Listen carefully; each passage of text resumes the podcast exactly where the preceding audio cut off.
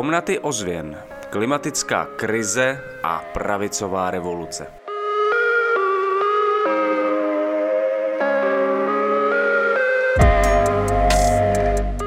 Článek Vojtěcha Pecky ze série Chobotnice klimatických dezinformací.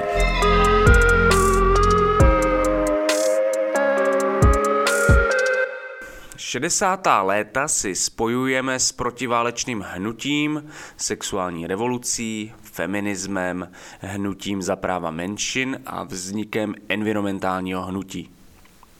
Byla to ale také doba nástupu nové pravice, jejího odklonu od vědy, které po desetiletích vedlo i k popírání klimatické krize. V letech 1991 až 2000 jsem byl docela dobrý bojovník. Byl jsem naprosto přesvědčen o oprávněnosti skepse vůči klimatologii a o přílišných nákladech na to, aby se s klimatem něco dělalo, i kdyby změna klimatu byla problém. Říká bývalý viceprezident Cato Institute Jerry Taylor. Cato Institute je jeden ze světově nejvlivnějších think tanků. Primárně se zaměřuje na propagaci volnotržního fundamentalismu a politické zázemí má v rámci libertariánského křídla republikánské strany. Jerry Taylor na významných pozicích v Cato Institute pracoval téměř 30 let a dlouhou dobu se živil klimaskepticismem. Chodil do celostátních médií, svědčil před zákonodárci v kongresu. Po desetiletí bylo částí jeho práce bagatelizovat hrozby klimatických změn a relevanci klimatické vědy. Podle svého vyjádření to dělal z bytostného přesvědčení. To ale postupně získávalo trhliny. Jednou se potkal v televizní debatě s expertem na klima, fyzikem Joe Romem, Během ní prohlásil, že roku 1988 přední klimatolog James Hansen v americkém kongresu děsil obrovským oteplením, které poté nikdy nepřišlo. Po skončení pořadu se Horom zeptal, zdali vůbec svědectví Hansena v kongresu četl. Je to už nějaký pátek, ale ano, řekl podle svých vzpomínek Taylor. Joe Rom mu vysvětlil, že když se na Hansenovu prognózu podívá, tak sedí. Hansen totiž zpracovával tři scénáře A, B a C. Samozřejmě nevěděl, kolik ohřívajících plynů lidé do atmosféry vypustí. Tak udělal tři simulace. Pokud budou lidé vypouštět málo, středně a hodně emisí. Podle Taylorových vzpomínek mu podle Taylorových vzpomínek mu Joe řekl, že čistě technicky vzato měl pravdu a jeden Hansenův scénář skutečně ukazoval větší oteplení. Ale to neznamenalo, že by modely byly nepřesné, protože model počítal s emisemi vyššími, než jsme skutečně vypustili. Joe Rom to měl zakončit prohlášením. Ale vysvětlit ti to by mi trvalo pět minut. A během debaty v celostátní televizi mi nikdo těch pět minut nedá. Proto tyhle debaty nesnáším. Taylor se sice pravidelně v médiích z titulu své funkce ke klimatu vyjadřoval, ale vzdělání v klimatologii nemá. V Kato měl ovšem kolegy, kteří vzdělání měli a do debat ho připravovali. Po debatě s Joe Romem šel za odborníkem, který mu podklady připravoval a tam zjistil, že dostal zavádějící podklady záměrně. Podle Taylorova vlastního vyjádření jim to hluboce otřáslo, čímž začal proces konverze přesvědčeného klimaskeptika v klimatického aktivistu. Později se Taylor s Kato rozloučil a založil libertariánský think tank, který prosazuje zdanění emisí uhlíku a tržní řešení klimatických změn. Ale co je Kato Institute vůbec zač a proč zaměstnává lidi jako Jerry Taylor a posílá je do televizí debatovat nad tématy, kterým sami nerozumí? Pro odpověď se musíme vrátit do 60. let minulého století.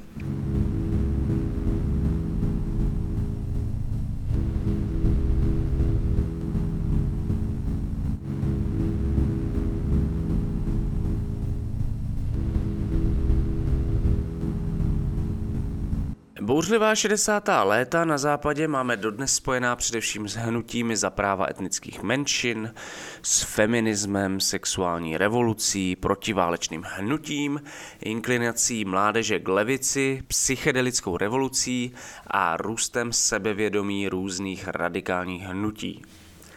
Mezi jinými vzniká i moderní hnutí za ochranu životního prostředí a hnutí na ochranu spotřebitelů. Proč? V průběhu 60. a 70. let se totiž začaly masivně projevovat dopady průmyslové výroby, včetně znečišťování životního prostředí.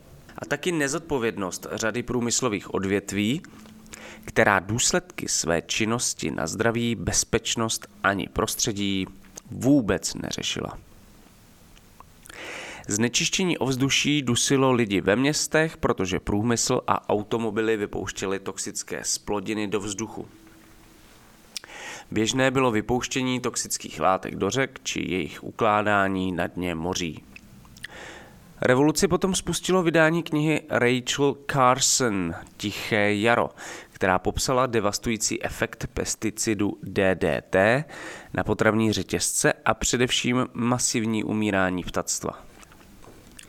Společnost také šokovaly případy deformovaných dětí, které se rodily důsledkem znečištění prostředí rtutí. Tu chemický průmysl běžně vypouštěl do řek nebo do moří. Vůli masivnímu vzestupu průmyslových produktů začaly vstupovat i do běžného života obavy z expozice toxickým látkám. Vypadalo to, jako by osudem moderní společnosti bylo zamořit vzduch, vodu i půdu.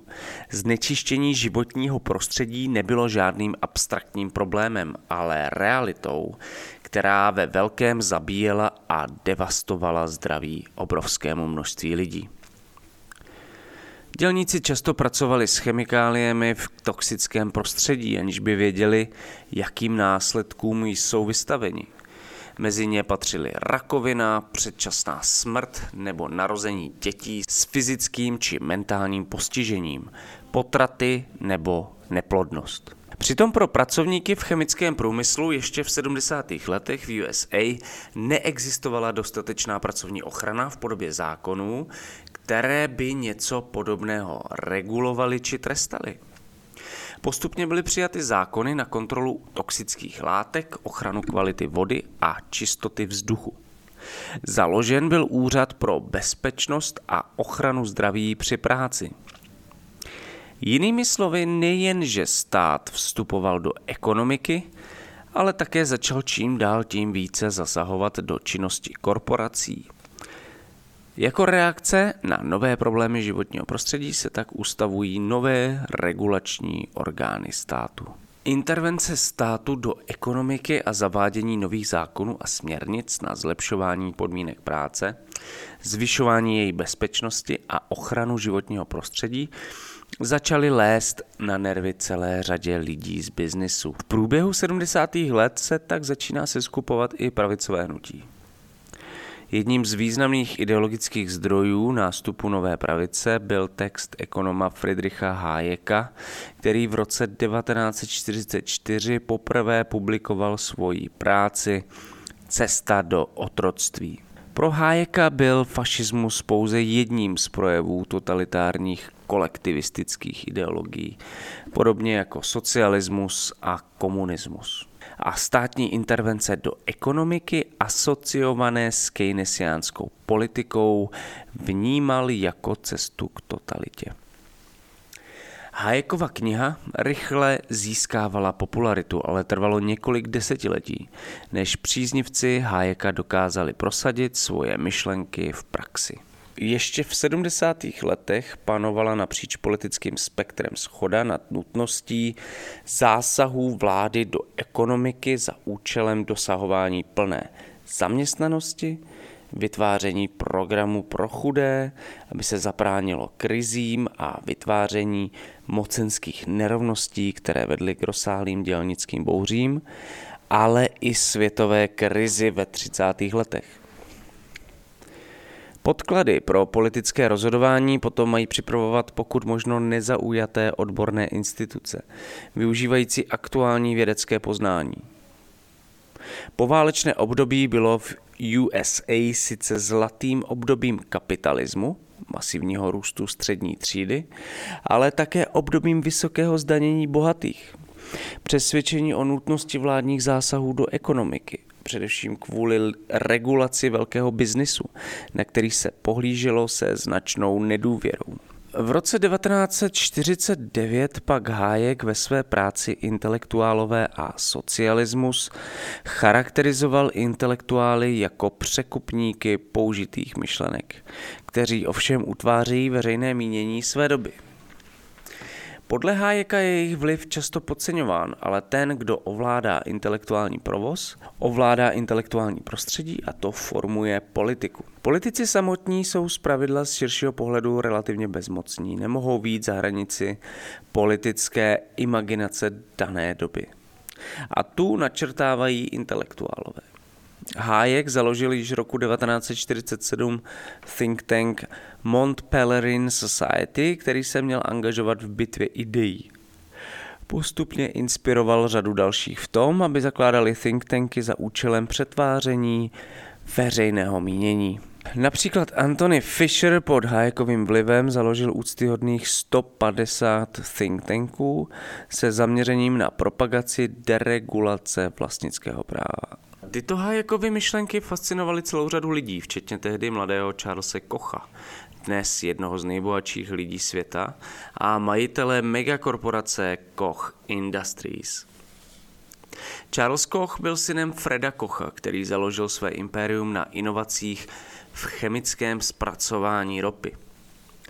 Tím začal konkurovat větším hráčům v ropném biznisu, kteří se ho snažili zlikvidovat prostřednictvím falešných obvinění z porušování patentových práv. Fred Koch spory sice později vyhrál, nicméně soudní procesy ho donutili podnikat mimo Spojené státy a mezi jeho hlavní klienty patřili Stalinský sovětský svaz a nacistické Německo. V Sovětském svazu pomohl postavit 15 rafinerií, ale byl zde také svědkem brutálních čistek mezi sovětskými kolegy a později své spolupráce značně litoval. Asi i tato zkušenost byla jedním z důvodů, které stály u založení John Birch Society, jež začala šířit krajně pravicovou paranoju a hledat komunistické spiknutí naprosto všude. Členové John Birch Society byli přesvědčeni, že komunistická infiltrace zasáhla nejvyšší patra společnosti. Americká vláda je pod tajnou komunistickou kontrolou a republikánský prezident Dwight Eisenhower je oddaný a vědomý agent komunistického spiknutí. Fred Koch byl také autoritářský otec a dohlížel na přísnou až tyranskou disciplínu svým synům vštěpoval ultrakonzervativní pohled na svět už od dětství a přinutil je vstoupit do John Birch Society. Paranoidní třeštění z konspiračních teorií v John Birch Society sice Charlesovi Kochovi neimponovalo, Dostal se zde nicméně do kontaktu s pracemi Friedricha Hayeka a jeho pokračovatelů Miltona Friedmana, Ludwika von Misese a dalších ekonomů známých jako rakouská škola. Ti rozvíjeli ekonomickou, etickou a filozofickou teorii, která obhajovala nadřazenost vlastnického práva nad všemi ostatními. V praktické rovině potom dodává morální a etické ospravedlnění rušení daní a regulací. Bez zesporu působivá teorie pro dědice ropného impéria, která v té době byla nicméně brána za pravicový extremismus. Koch ale začal svůj přerod do pravicového libertariána a revolucionáře. A když v roce 1967 zemřel, jeho synové získali množství zdrojů, jak ovlivňovat veřejnou debatu.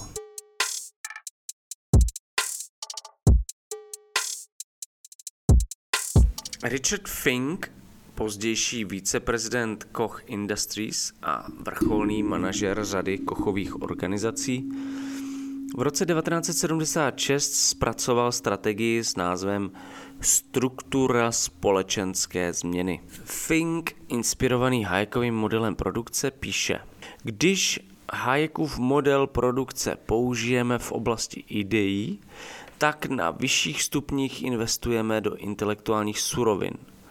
To je do průzkumu a vytváření abstraktních pojmů a teorií. Ty v oblasti veřejné politiky stále pocházejí především, i když ne výhradně, z výzkumu prováděného vědci na našich univerzitách. Aby měly myšlenky důsledky, musí být transformovány do praktičtější nebo použitelnější podoby.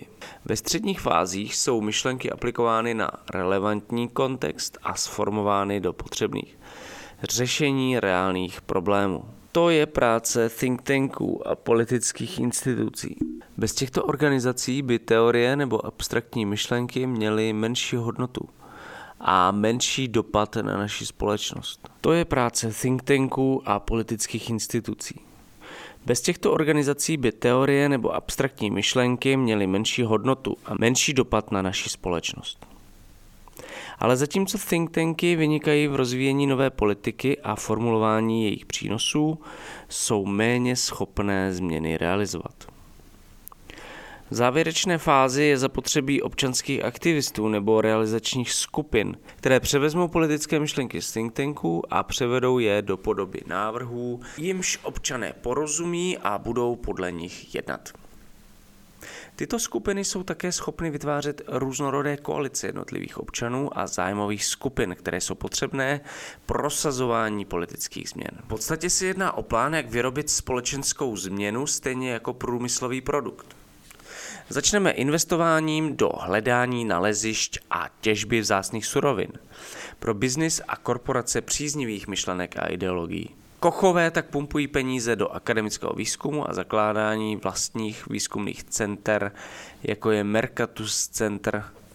Financují také profesorská místa, programy ekonomie volného trhu a sponzorují konference a přednáškové cykly pro libertariánské myslitele. Přitom se snaží držet kontrolu nad tím, kdo přesně peníze dostává. Buduje také intelektuální třídu vědeckých pracovníků a novinářů, kteří jsou schopni tyto teorie tlumočit masám. Jako jeden z nástrojů k tomu slouží Institute for Human Studies, inkubátor libertariánského myšlení, který nabízí řadu vzdělávacích příležitostí pro začínající libertariánské myslitele, pořádá letní semináře a uděluje štědrá stipendia a granty. Nadace Charlesa Kocha tím poskytla další cestu pro pěstění mladých ideologických spojenců, když nabídla program stáží, který umístuje studenty do pravicově orientovaných organizací zabývajících se veřejnou politikou. Když jsou jednou myšlenky, tyto vzácné suroviny, vytěženy, je potřeba z nich vyrobit produkt, zasadit je do konkrétního kontextu. K tomu Kochové zakládají řadu think tanků, jako je Cato Institute, které je přetvoří do podoby použitelné v reálném světě. Vydávají zprávy, stanoviska a články, v nichž se zasazují o privatizaci sociálního zabezpečení. Obvinují odbory státních zaměstnanců z toho, že způsobili krizi státního rozpočtu. Snaží se napadat klimatickou vědu nebo argumentují, že ochrana životního prostředí je příliš nákladná. Třetí částí hlavního plánu je potom mobilizace občanů aktivistů, nebo alespoň vytvoření iluze mobilizované občanské společnosti. Kochové vytvářejí organizace jako Citizens for Sound Economy nebo Americans for Prosperity. Akademici koncipují teorie, think tanky je přetvoří do konkrétních návrhů a grassrootsová hnutí agitují a vytvářejí nátlakové kampaně za jejich prosazení. Jak později pronesl Charles Koch v rozhovoru s libertariánským publicistou Brianem Dohertym, Přinést společenskou změnu vyžaduje strategii, která je vertikálně a horizontálně integrovaná. Od výroby ideí k vytváření politik po vzdělávání organizování občanských skupin, globování v politické akci. A jak Koch Industries pohádkově bohatne, dostávají se bratři Kochové do pozice nejbohatších lidí světa.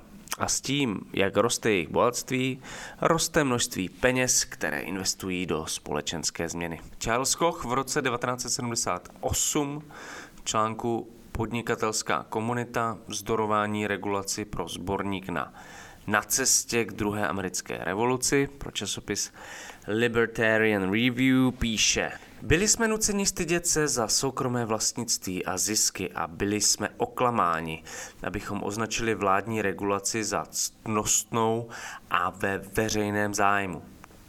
Jaký to prostoduchý nesmysl. Rostoucí regulaci ze strany státu kvůli problémům se znečištěním vzduchu, vody a půdy chápal Koch jako součást širokého útoku na svobodu. Tvrdil, že biznisová komunita se potřebuje zorganizovat a vytvořit široké sociální hnutí na obranu proti regulaci, která svobodu omezuje. Je neoddiskutovatelné, že myšlenky určují akci a že bychom měli naše myšlenky zpřesnit a aplikovat. Ale myšlenky se nešíří sami o sobě, šíří se pouze skrze lidi. To znamená, že potřebujeme hnutí. Pouze s takovým hnutím můžeme vybudovat efektivní sílu pro společenskou změnu. Píše Koch roku 1978. A nemluví do větru. Kochovi se postupně stali jedněmi z největších donátorů pravicových think tanků. Ty v následujících desetiletích přecházejí do ofenzívy a propagují, že tržní systém je jediný morální systém v historii a hodlají svrhnout státní paradigma. Takto Koch označoval poválečný konsenzus, který panoval napříč politickými hnutími, že velký biznis je třeba kontrolovat a jeho podnikání určovat pravidla. Podle Kocha by podnikatelé měli využívat efektivně svoje peníze v tom, koho podporovat a koho marginalizovat. Pokud jde nějaká univerzita nebo organizace proti jejich zájmům, je třeba odebrat jí podporu. Je potřeba budovat intelektuální kádry. A hlavně podnikatelé by se měli zaměřit na politiku a politickou akci. Od lokálních revolt proti daním po kandidatury do kongresu až po kandidatury na prezidenta. Organizace z nové generace pravicových think tanků se tak v 70. letech stále více stávají nátlakovými skupinami, které mají prosazovat přesně danou hodnotovou pozici. Přitom se ale snaží udržovat image objektivity a neutrality, protože velký biznis a jeho deregulace je dlouhodobě vnímána negativně. Tomu nepomáhají ani skandály velkých firm, jako je falšování výkazů o vypouštění toxických látek do prostředí, či kontaminace rozsáhlých oblastí toxickými odpadními produkty. Jak podrobně dokumentuje investigativní novinářka Jane Meyer ve svém bestselleru Dark Money, podobný postoj má řada vlivných miliardářských klanů.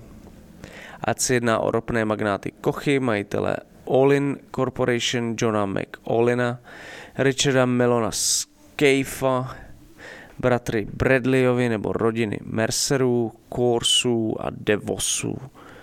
Postupně tak zakládají či financují organizace, které jsou dnes jedněmi z největších konzervativních think tanků. The Heritage Foundation, American Legislative Exchange Council, Manhattan Institute for Policy Research a řadu dalších. Charles Koch zakládá Cato Institute a jeho prvním prezidentem se stává Ed Crane, který v roce 1980 s Charlesovým bratrem Davidem jako kandidátem na viceprezidenta vstoupí do prezidentské kampaně za libertariánskou stranu. S volebním programem zrušení sociálního zabezpečení, federální rezervní banky, sociálních dávek, zákonu o minimálním mzdě, korporátních daní, všech cenových podpor a dotací pro zemědělství a podnikání a amerických federálních agentur, včetně agentury na ochranu životního prostředí EPA nebo FBI a CIA. Získali pouze 1% hlasů. Politické přesvědčení Kochů se i s masivním financováním ukázalo být na okraji veřejné debaty a to i na pravici. Konzervativní ikona William Buckley Kochy odsoudil jako anarchototalitáře. Ale posun již začal a v následujících desetiletích měl dále eskalovat. Z pohledu většinové politiky to byl sice debakl, ale z jiného pohledu mu odevzdalo hlas přes milion lidí. To už je dobrý potenciál pro nátlakovou politiku. David Koch sice volby nevyhrál, doba se však změnila a s ní začal růst vliv think tanků nové pravice. Po vítězství Ronalda Reagana a viceprezidenta George Bushe staršího rozdal na prvním zasedání vlády Ronald Reagan kopie materiálu Mandate for Leadership, vypracovaného The Heritage Foundation členům kabinetu. Řada autorů pamfletu získala přímo místa ve vládě. Název druhého vydání Mandate for, for Leadership už má přímo podtitul Pokračování konzervativní revoluce. A většina jeho návrhů byla realizována. Investice do vytvoření nové infrastruktury think tanků se začala rychle vyplácet. Snižovala se daň z příjmu nejbohatších i fosilního průmyslu. Rušily se environmentální regulace a orgánům na ochranu životního prostředí se seškrtávaly rozpočty a prováděly se v nich personální čistky. Zisky Koch Industries raketově rostou a společnost se stává jednou z nejziskovějších. Nástup Ronalda Reagana znamená také začátek odklonu republikánské strany od vědy jako takové. Mohl za to příklon republikánů k velkému biznisu, který byl omezován environmentální regulací. A také Reaganův obrat k náboženské pravici, která se snažila blokovat vyučování evoluční teorie. Nebo odpor velké části vědecké obce k militarizaci vesmíru a expanzi jaderného zbrojení. Zatímco ještě v 70. letech byli republikánští voliči největšími zastánci vědy, dnes se stávají největšími skeptiky. Během 70. let se utvořilo a v 80. stvrdilo zvláštní politické spojenectví, které ještě nedávno vypadalo nemyslitelně, protože v mnohem má protikladné politické zájmy. Přesvědčení libertariáni se spojili s politickými nepřáteli ze strany konzervativní pravice a náboženských fundamentalistů.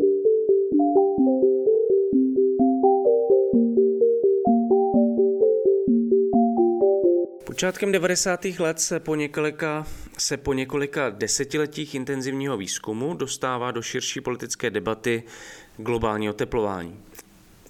Původně odborné téma se prolamuje do médií veřejné a politické debaty.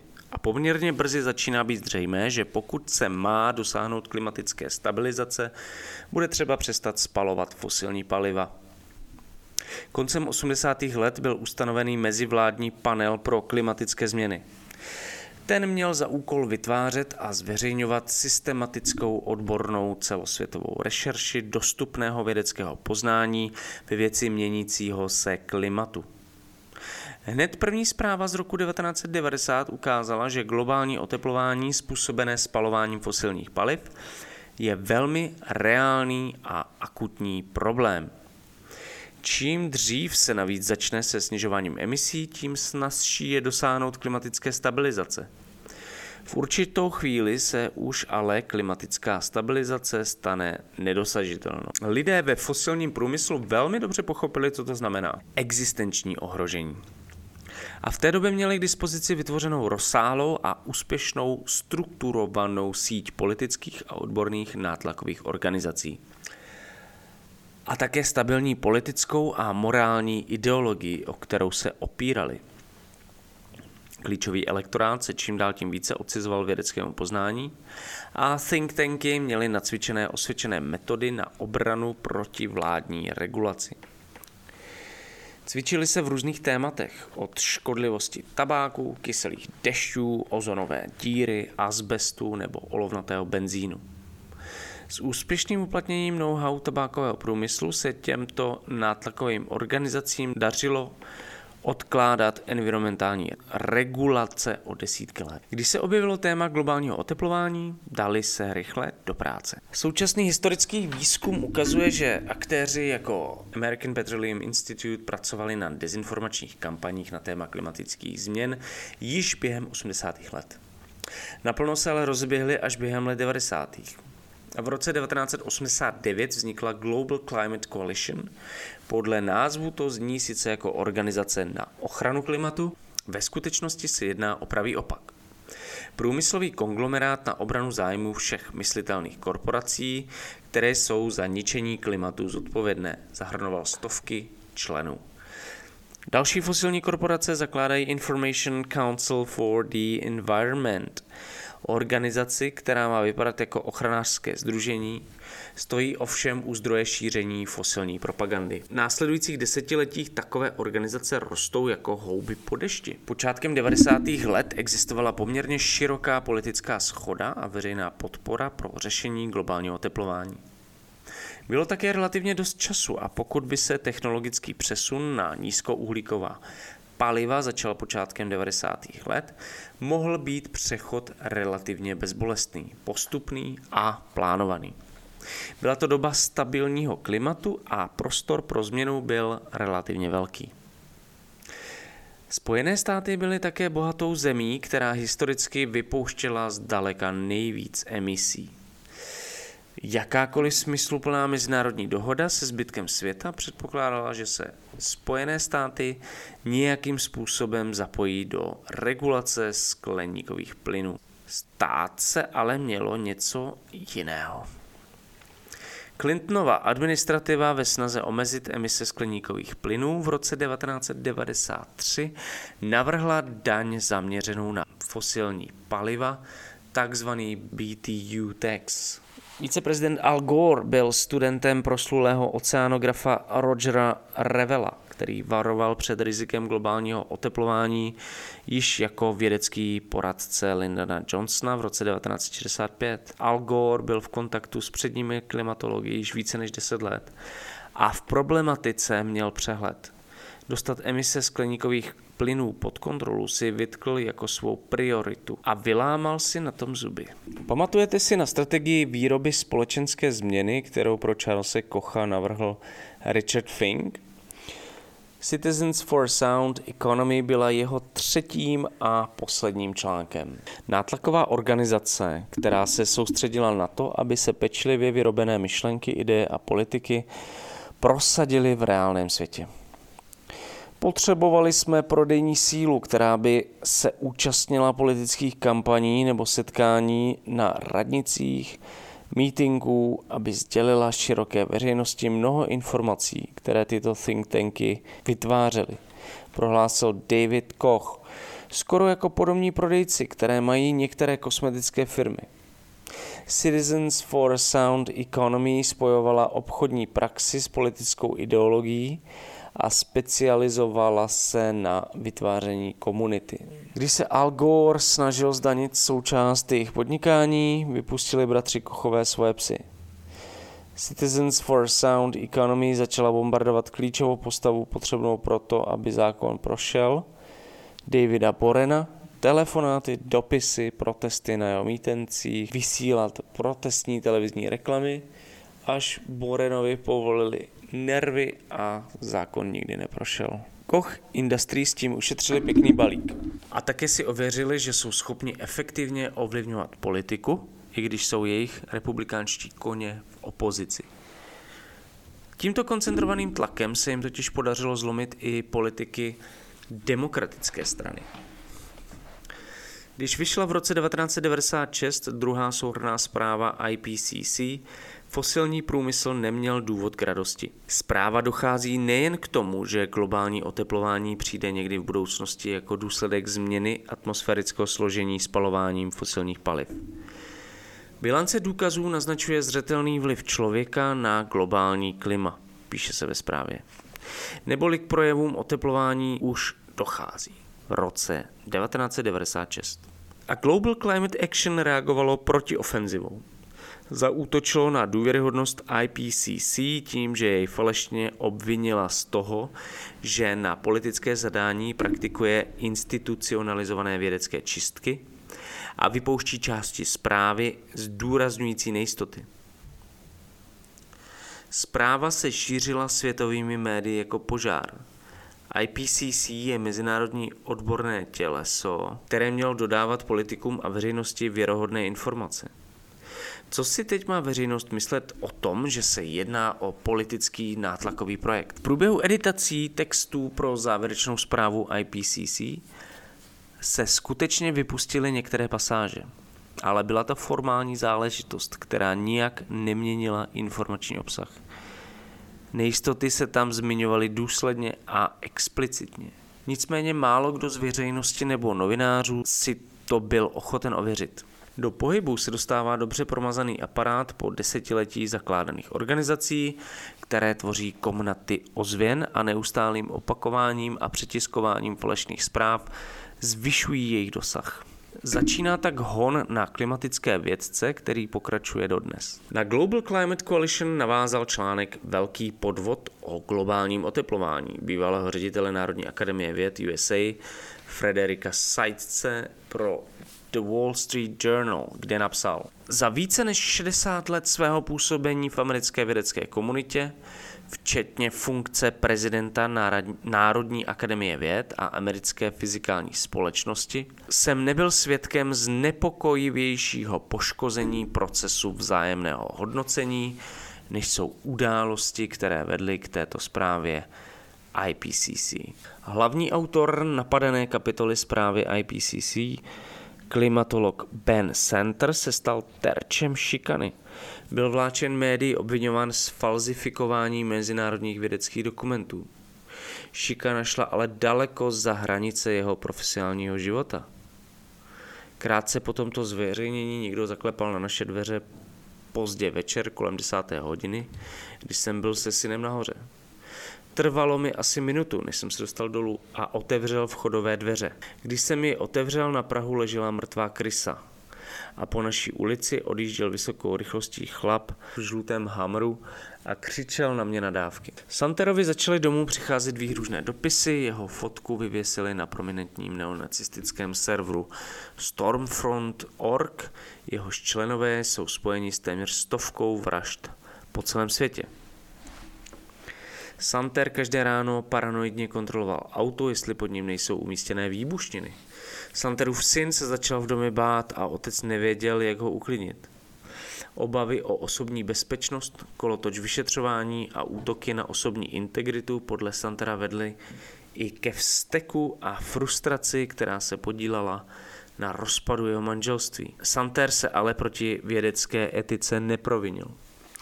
Problémy se naopak ukázaly u Frederika Sajce, který po svém odchodu do vědeckého důchodu začal pracovat jako konzultant pro různé korporace, které se potřebovaly bránit regulaci. V minulém díle tohoto seriálu popisuji, jak začal prací pro tabákový gigant R.J. Reynolds. Postupně využíval své vědecké autority a spochybňoval důsledky působení znečištění v celé řadě dalších témat, ačkoliv byly mimo jeho expertízu.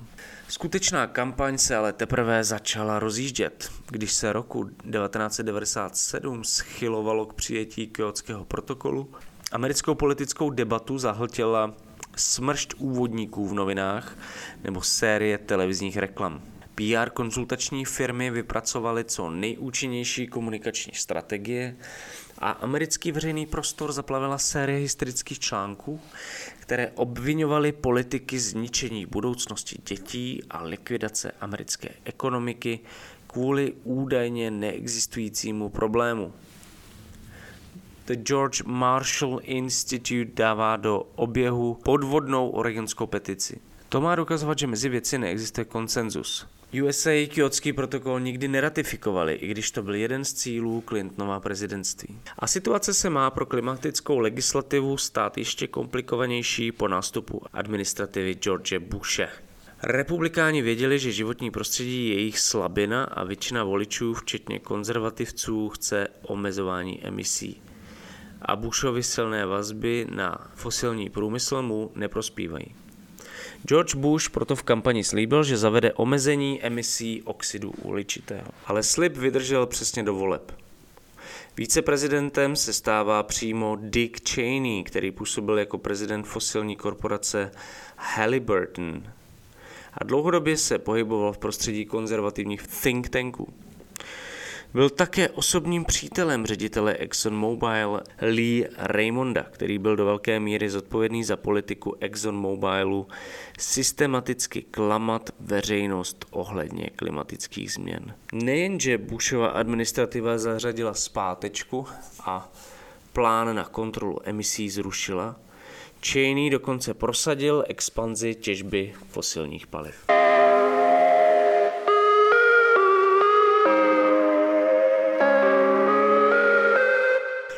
V roce 2006 dostává Bushův vyzývatel Al Gore Oscara za dokumentární film Nepříjemná pravda. A následující rok se dělí o Nobelovu cenu za svůj klimatický aktivismus s panelem IPCC. Spolu s těmito úspěchy však roste intenzita a rozsah klimatického dezinformačního hnutí. Jeho velká část se přesouvá na internet a některé nově vzniklé dezinformační stránky se stávají nejnavštěvanějšími zdroji o klimatických změnách vůbec. Think tank Competitive Enterprise Institute vysílá roku 2006 sérii reklam obhajující benefity oxidu uhličitého s názvem Nazývají ho znečištěním, my ho nazýváme život. Jedna z nich říká, Grónské ledovce rostou, nikoli tají. Antarktický ledový příkrov sílí, nikoli ubývá. Viděli jste o tom nějaké velké titulky? Proč se nás snaží vystrašit? Grónské antarktické ledovce samozřejmě rekordně tály, stejně jako tají dodnes. Competitive Enterprise Institute se odkazuje na práci Kurta Davise, ředitele Center for Geospatial Intelligence na University of Missouri Columbia a autora výzkumu. Ten ale reaguje. Tyto televizní reklamy jsou záměrnou snahou zmást a uvést veřejnost v omyl v debatě o globálním oteplování, uvedl Kurt Davis v tiskové zprávě. Podporu svých tvrzení selektivně používají pouze části mého předchozího výzkumu neříkají veřejnosti celý příběh. Části Grónska totiž skutečně přibývají, stejně jako některé oblasti Antarktidy. Celkový trend je ale jednoznačný. Grónsko dlouhodobě táním ztrácí zhruba 300 miliard tun ledu ročně. Antarktida potom kolem 150 miliard tun ledu ročně tu dobu dostává Competitive Enterprise Institute 9% svého financování od ropné korporace ExxonMobil. Další financování získává od nadací bratří Kochů, uhelného průmyslu nebo American Petroleum Institute. Následující rok má premiéru populární dokument Velký podvod s globálním oteplováním. Je plný překroucených faktů, jako jsou zmanipulované grafy, vymyšlená data nebo selektivní zavádějící interpretace. Prezident nejstarší britské instituce The Royal Society označuje dokument samotný za podvod. Stěžují si i vědci, kteří v dokumentu vystupují s tím, že jejich výpovědi byly účelově sestříhány tak, aby dávali přesně opačný význam, než měli původně. České republice uvádí film prezident Václav Klaus a propaguje autor webu klimaskeptik.cz Vítězslav Kremlík. Známá firma profesionálních popíračů Fred Singer zakládá roku 2003 nevládní mezinárodní panel pro klimatické změny NIPCC, který se snaží působit dojmem vědecké organizace. Podporuje ho The Heartland Institute a SEP, tedy skupiny podporované fosilní lobby je pouze malou částí dlouhodobého strategického úsilí vytvořit dojem virtuální paralelní vědy. NIPCC se snaží kopírovat IPCC, vydává podobně strukturované a graficky upravené zprávy, pořádá tiskové konference, snaží se zkrátka vytvářet zmatek. Mezinárodní ekosystém navzájem propojených organizací potom násobí jeho dosah a úsilí se daří. Mezi klimatickými věci je sice již dávno jasné, že spalování fosilních paliv může za oteplování, ale veřejnost se daří přesvědčovat, že věci jasno nemají. Útok na vědu probíhá na mnoha úrovních. Když v roce 2009 hackeři získávají soukromou korespondenci klimatických vědců, vytrhávají části z kontextu a obvinují vědce z podvodů a falšování dat – think tanková infrastruktura okamžitě naskakuje a zvyšuje dosah nadsti utrhačských zpráv. Ačkoliv podrobné vyšetřování ukázalo, že vědci se manipulací nedopustili, ale šlo o dobře připravený podvod, Aféra vešla ve známost jako Climate Gate a pověst klimatických vědců ničí dodnes. Objevují se podivné postavy obskurních vědců, kteří vyskakují jak králici z klobouku a tvrdí často naprosto bizarní věci mimo jejich odbornost. Všechny dostupné výzkumy přitom dlouho říkají, že v klimatické vědě žádné takové pochybnosti již dávno neexistují. Kde se tedy všechny tyto argumenty berou? Téma dezinformační mašinérie začíná vyvolávat zájem investigativních novinářů a sociálních vědců. Začíná tak systematické studium klimatického dezinformačního hnutí a odhaluje dalekosáhlou po desetiletích budovanou dezinformační mašinérii, která je zaměřená na ochranu průmyslových odvětví proti regulacím. To zvyšuje veřejný tlak na fosilní průmysl. Od environmentálních organizací po tak respektované vědecké instituce, jako je Royal Society, Koncem 90. let proto bývalá ředitelka pro rozvoj v Cato Institute Whitney Ball zakládá Donors Trust. Donors Trust se profiluje jako filantropická nadace, která umožňuje udržovat anonymitu svých dárců. V praxi to funguje tak, že pokud chcete skrýt, komu dáváte peníze, dáte je Donors Trust s instrukcemi, komu je má poslat. Don Trust je skryje a skutečný přispěvatel zůstane v anonymitě. A jak roste tlak na fosilní korporace, aby přestali financovat dezinformační kampaně, tak skutečně klesá jejich financování od klíčových hráčů, jako jsou Exxon Mobil nebo fondy bratří Kochů. Zároveň s tím ale roste množství příspěvků od Donors Trust, kterému se začíná přezdívat bankomat na špinavé prachy protože financuje vše od fosilní dezinformační kampaně po rasistické hnutí. Po výhře Baracka Obamy v roce 2008 to vypadalo na obrat v americké klimatické politice. Obama ve volební kampani tvrdil, jsem si naprosto jistý, že za několik generací se budeme moci ohlédnout zpět a říci svým dětem, tohle byl okamžik, kdy se růst hladin oceánů začal zpomalovat. To byl okamžik, kdy se naše planeta začala uzdravovat. Nicméně vyhrát volby je jedna věc a prosadit klimatickou legislativu proti odporu fosilní lobby je věc druhá. Obamova administrativa přišla s návrhem zákona na zavedení cap and trade, tedy obdoby systému emisních povolenek. Ten se podařilo prosadit ve sněmovně reprezentantů a v létě roku 2009 směřoval zákon do Senátu. Pamatujete ale na Kochy placenou organizaci Citizens for Sound Economy a fenomenální úspěch její kampaně, která v roce 1993 potopila zákon na zdanění fosilních paliv Clintonovy administrativy? Tak tato organizace byla přejmenována na Americans for Prosperity. David Koch na jejím zasedání říká – před pěti lety jsem se svým bratrem poskytl zdroje na odstartování The Americans for Prosperity. A to, jak AFP vyrostlo, daleko přesahuje mé nejdivočejší sny.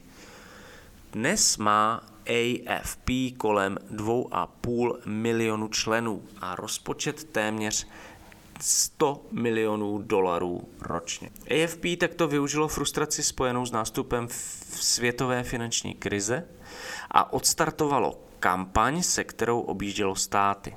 Začalo se rodit hnutí, které dnes známe jako Tea Party.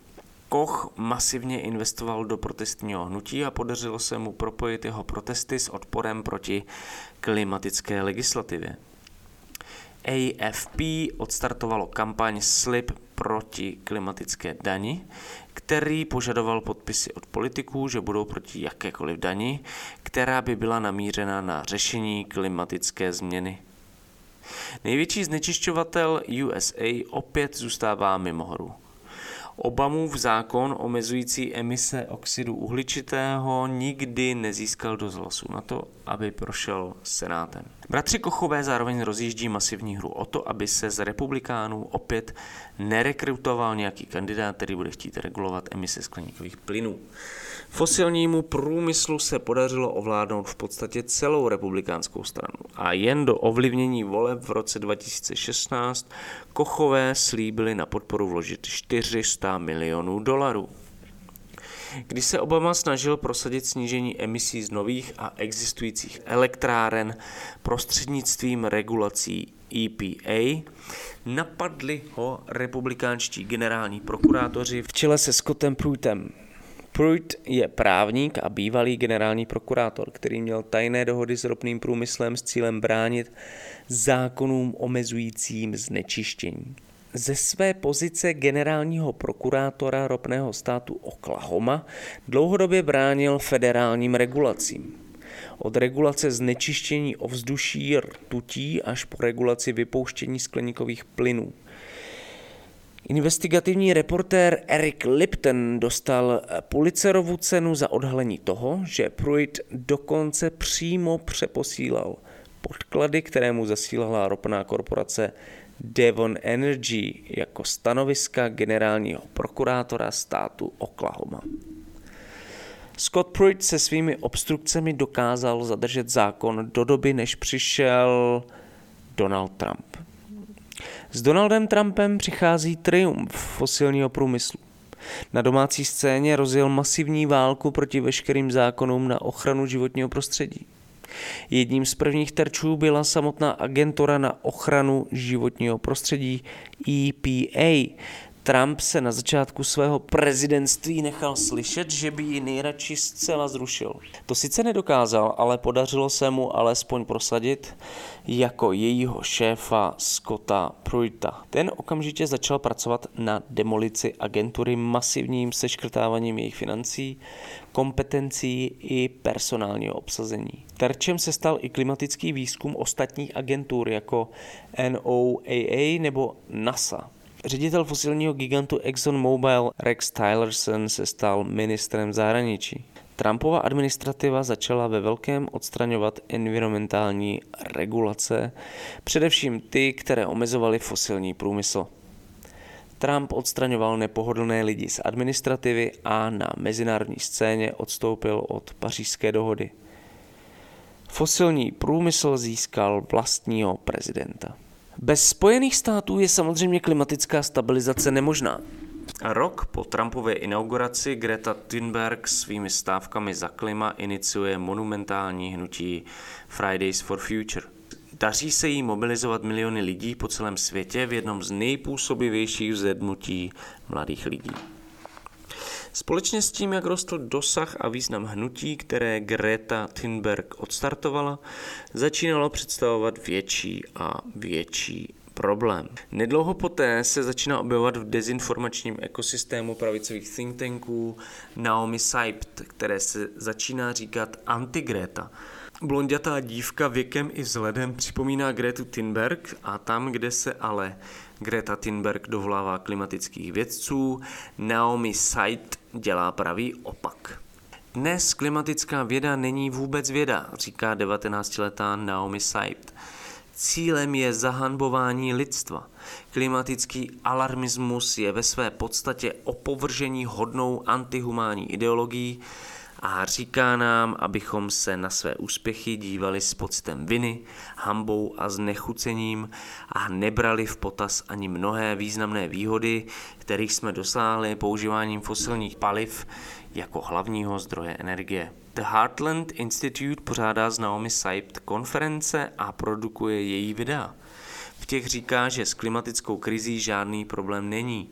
Ve skutečnosti jde o zavedení socialismu a zničení svobody.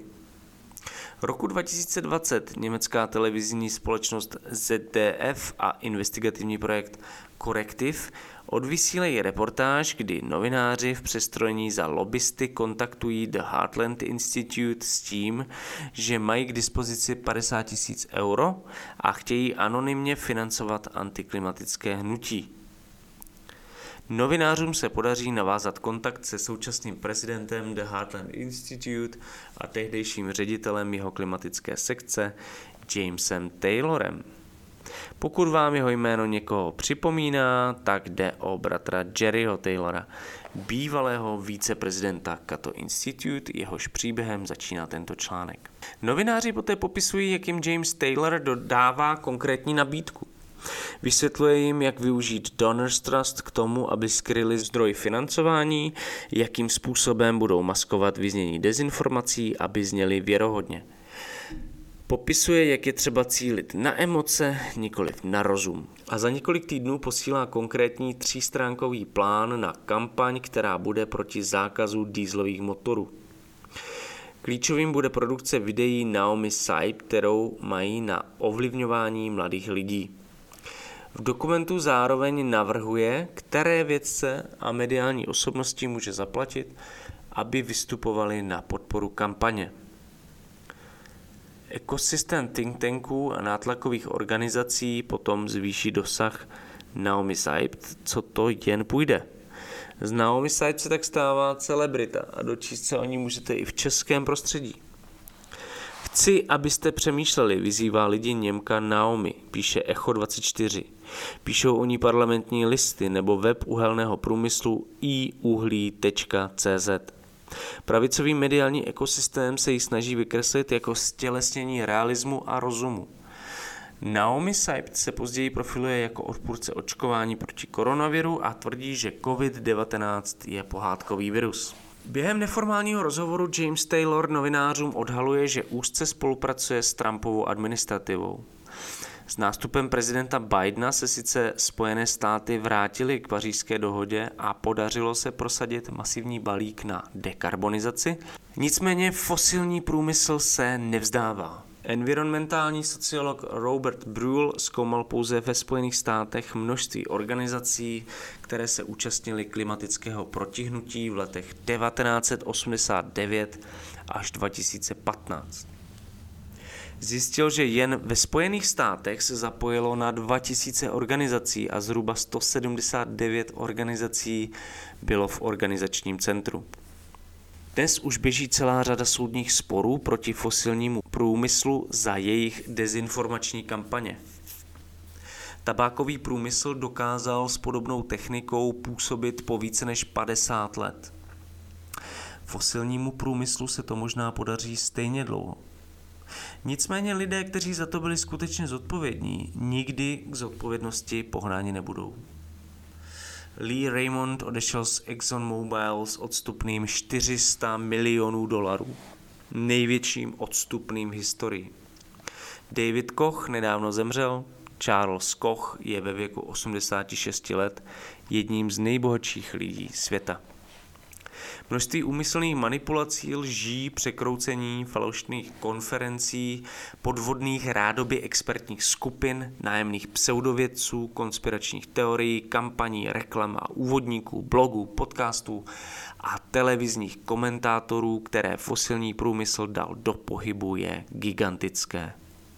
V tomto článku se mi podařilo alespoň letmo se dotknout pouze malého výseku zúčastněných aktérů. Přesto si dodnes velmi málo lidí uvědomuje, proti jak velkému dezinformačnímu tlaku stojíme. Vraťme se ale k Jerrymu Taylorovi, muži o němž jsem psal na začátku článku. Bývalý viceprezident jednoho z nejúspěšnějších think tanků Cato Institute pracoval na šíření klimatických dezinformací 26 let dokumentu The Power of Big Oil dodává, že nikdy nevěřili, že se jim podaří zdržet klimatickou politiku tak dlouho. Počátkem 90. let byli v naprosté defenzívě. Historie a pokrok ale nejdou vždy vpřed. Někdy se zastaví a někdy se vrací zpátky. Novináři z The Intercept se ho v rozhovoru nedávno zeptali. Jaký máte pocit z práce, kterou jste v těch letech vykonal? A Jerry Taylor odpovídá, hodně z toho lituji. Přál bych si, abych si dával větší pozor a více prověřoval argumenty, které jsem prezentoval. Také lituji toho, že jsem představil jednoho ze svých bratrů, Jamesa Taylora, lidem z Heartland Institute. K zestupu Heartlandu a jeho dominantnímu podílu na trhu popírání klimatu došlo z velké části za mého bratra. Ach jo, jak toho lituji. Šance na dosažení klimatické stabilizace na relativně bezpečných úrovních kolem oteplení 1,5 stupňů Celsia do roku 2100 se přitom zřejmě už uzavřela. Je veliká pravděpodobnost, že ji dosáhneme během několika let. Svět se tím dostává na nebezpečnou dráhu nestabilního klimatu, protože s omezováním emisí jsme otáleli příliš dlouho. Ale to nepřišlo z čistého nebe. Intenzivní boj o prosazení omezování emisí probíhá již od počátku 90. let. Jak říká Jerry Taylor, když jste začali slyšet kakofonii pravicové opozice proti klimatickým opatřením, nestalo se to jen tak. Stalo se to proto, že místa jako Cato Institute zahájila palbu. Právě jste slyšeli článek Vojtěcha Pecky Komnaty ozvěn klimatická krize a pravicová revoluce. Článek ze série Chobotnice klimatických dezinformací, která vychází na serveru Deník Alarm. thank you